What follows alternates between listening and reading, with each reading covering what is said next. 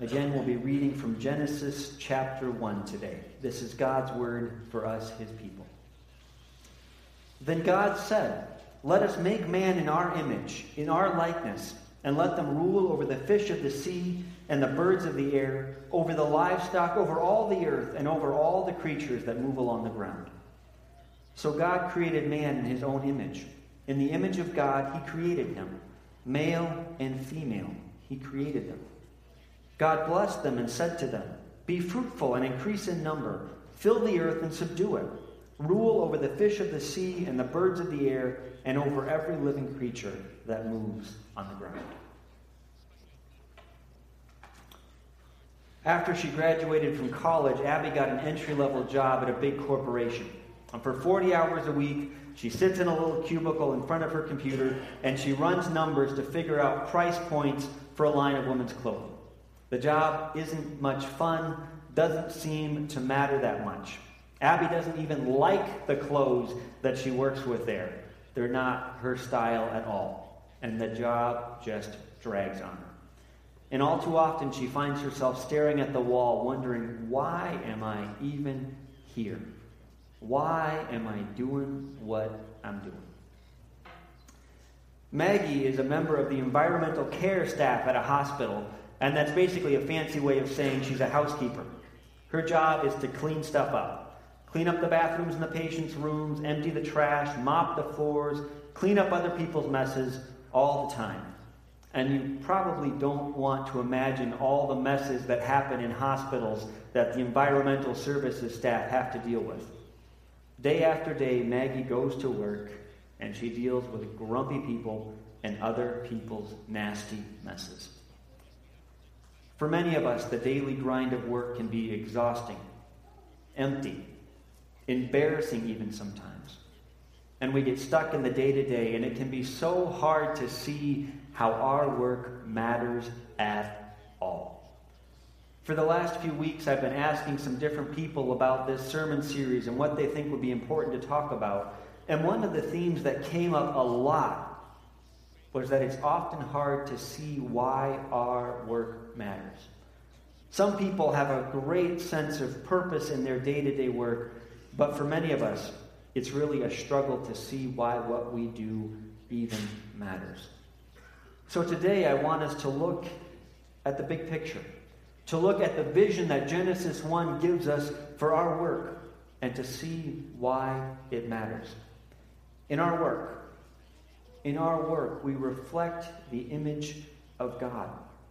In the creation story that we read today, humans are unique in having the call from God to do work.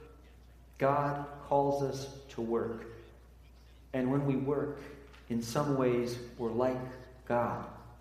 In our work, we reflect God's image. And Genesis 1 gives us two particular ways that our work enables us to image God, to be like Him in some small way. And we'll talk about those two ways today. First, in God's vision for work, we're called to be creative makers. And second, we're called to be caretakers.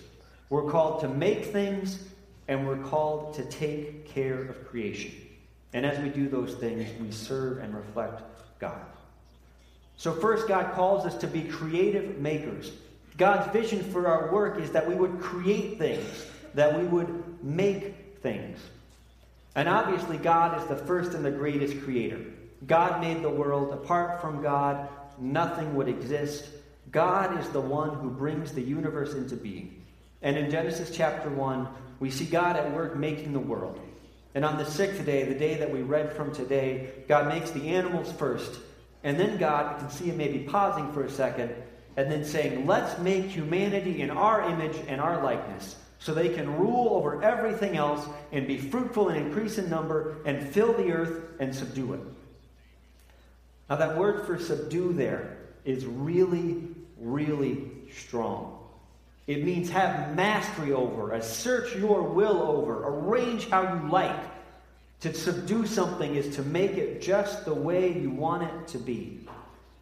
So when God created humanity to subdue the earth, he created them to make it into something. God didn't create the world as a totally finished project with nothing left to do. God created the world with all kinds of possibilities for development, and He gave us, He gave humans the task of developing His creation. And that means making specific concrete things that you can think of.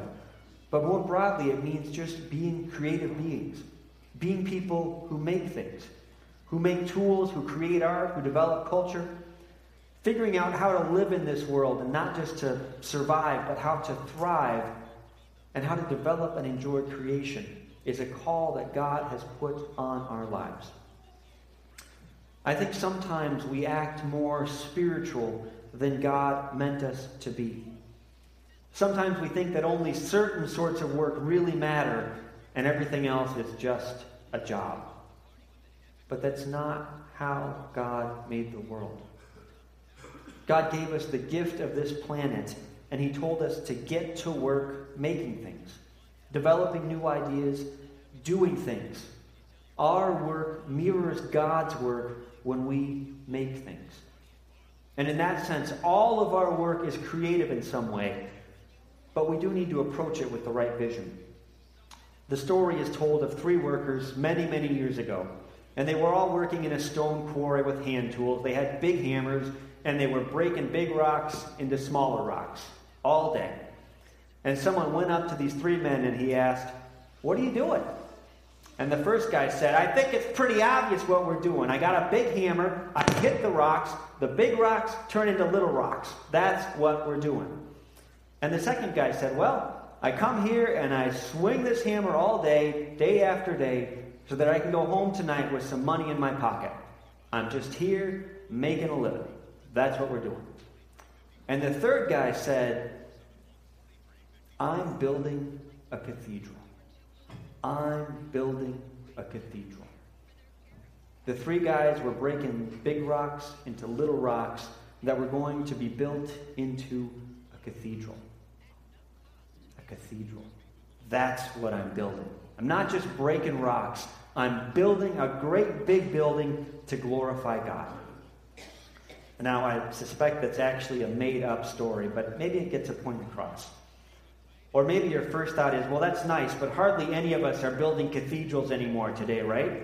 Very few of us are actually engaged in a day to day basis on building big, beautiful things to glorify God through. And in one way, that's true. But in another way, what exactly do you think this whole world is? What do you think this whole world, this whole place is for? This whole world is built, it's being built to glorify God. And whatever we do, whatever we do to make this world a better place, is a contribution to the building of this great earthly cathedral to glorify God. Now, for artists, for creative types, for designers, for writers, maybe, the implications here are obvious. When we make beautiful things, that glorify God, that glorifies God. What we usually think of as creative work, well, that contributes to the good of the world that God has made. But this also applies to those of us who are engineers and builders who are involved with making things. When we make good things, when we put them together well and make sure that they last as long as they're supposed to, we're glorifying God. Designing things in just the right way, building things so they work right. Those are ways of reflecting God's creative activity. And this can even apply to those of us who are in banking and finance. When finance works right, it creates new possibilities. It opens the door for innovation. It creates new possibilities for the world. You don't have to be in what we usually think of as a creative field to be part of answering this call for God, of God for us to be creative makers. You can be an artist, you can be an engineer, you can be a graphic designer, you can be a banker. In all of those fields and many more, we can be who God made us to be as creative makers, as people who reflect who God is. Now, I know that many of us don't actually experience things that way on our day to day week. How does this matter if I'm designing advertisements to sell beer? How does this really matter if I'm working on a system to deal with sewage? What if I'm working on a bad loan for an abandoned industrial property? This big picture vision for work doesn't always translate very easily into our day to day lives. But remember today that we're talking about the big picture, about God's vision for our vocation. And remember also that we live in a broken, imperfect world. Things are broken, and that includes our work. And we'll talk more about that in a couple weeks. But for this week, for this week, I hope we can raise our eyes from the day to day grind and catch this vision that God made us to work. And when that work goes well, we're doing what we were designed to do. And that also means, by the way, that when we work, we are glorifying and loving and serving our Lord. The first and the greatest commandment, Jesus tells us in Matthew 22, is to love the Lord our God with all our heart and soul and mind. And one way that we can do that, one way that we can love the Lord our God is by working, by developing the possibilities that God's put in the world, by doing good creative work, whatever that means in our particular field when we do that work that God calls us to, we're honoring Him, we're respecting Him, we're even showing our love for Him. Our work gives us the opportunity to keep the first and greatest commandment. One day, Abby got a break from sitting in that little windowless room setting prices, and she happened to go to a store where the line of clothing she worked on was on sale. And she heard two women discussing that some sweaters she just set the price for and they were thrilled with them. This is great stuff, they said, and it's at a great price. I can't believe they can sell these things like this, and they look so good on me. I'm going to buy two or three, and I'm going to wear them this weekend. And Abby realized, yeah, she wasn't changing the world, but she was doing something good. She was helping to create a good thing, helping to develop a good product that served people. It brings God joy when we create, when we develop and make things. So even if your work isn't all that exciting or all that life changing, it can still provide you with opportunities to reflect God's image by making things. We act as God's images when we're creative makers. And God, secondly, also calls us to be caretakers, to be caretakers. God created the world, as Genesis 1 tells us, but God continues to take care of the world, to sustain it. God rules over all things. Moment by moment, God cares for his world. Moment by moment, he takes care of creation. Last week, I mentioned that God, that, uh, God encounters us in Jesus as our Lord and Savior. Our Lord and Savior. And on the one hand, that means that Jesus saves us. He saves us from our sin. He saves us from the evil and brokenness of this world, and we should never forget that. And again, in a couple weeks, we'll talk a bit about why that matters for our work. But this week, let's think about Jesus as our Lord. Jesus as our Lord. And that means Jesus is the King. That, mean that, that means that Jesus reigns over everything. It means that everything belongs to Him. When God saved us, He didn't just yank us out of this world and take us to another world. God didn't just do away with His creation when things went wrong. So Jesus, our Lord, comes into this world that He created, and He gives us meaning and purpose, calling and vocation right here. Genesis 1 says that we're to rule over all the creatures of the earth. And the description there is a royal description. Of course, God is the king, he rules over everything, but he appoints each of us as his agents. We're kings and queens over creation. Usually in ancient times, people thought just the king, the king, the ruler of the nation, was God's image, and everyone else existed to serve that king. But Genesis 1 radically redefines that. Genesis 1 tells us that all of humanity, every single one of us, are God's image. And every single one of us have the call to rule over, to care for what God has made. And that includes taking care of the world, and it also includes taking care of other human beings. And that's a call that you can fulfill in any and every occupation. We don't always think of it this way, but every kind of work, or at least almost every kind of work, is essential for human flourishing. Let me give you just a mundane example of how that works. Those benches that you're sitting in, the pews. How would you make one of those all by yourself? Well, you probably have to start by going and finding a tree and chopping it down, right? So before that, you need to make an axe or a saw or something. So maybe you need to mine some metal, put it together, go chop down a tree. But after you chop down the tree, how are you going to get it anywhere? All right, now you need a cart or a truck to take the stuff somewhere. And where are you going to take it? Well, you got to take it to a mill that can cut up the tree into flat pieces of wood so you can make a nice, smooth seat. And once you get it there, how are you going to finish it? Well, you need to, and it just goes on and on and on. Even a simple thing like making places to sit. It takes all kinds of workers and all kinds of people. Imagine that you had to do everything by yourself grow your own food, haul away your own garbage, build your own house, absolutely everything by yourself. Life would be very, very limited. We'd be back to dwelling in caves and huddling around fires. So even if you don't feel like you're making anything with your job, maybe you can see how what you do contributes to the well being of those around you. Engineers who make sure that our water is safe to drink, our buildings stay standing, our electricity keeps coming. People who stock grocery stores or cook at restaurants. People who make sure our food arrives safe and fresh delivery drivers who bring goods where they need to be, people who take away our garbage week after week after week. All of those occupations make human life better. All of them. And one way that God shows his providential care for us is through the work of other people.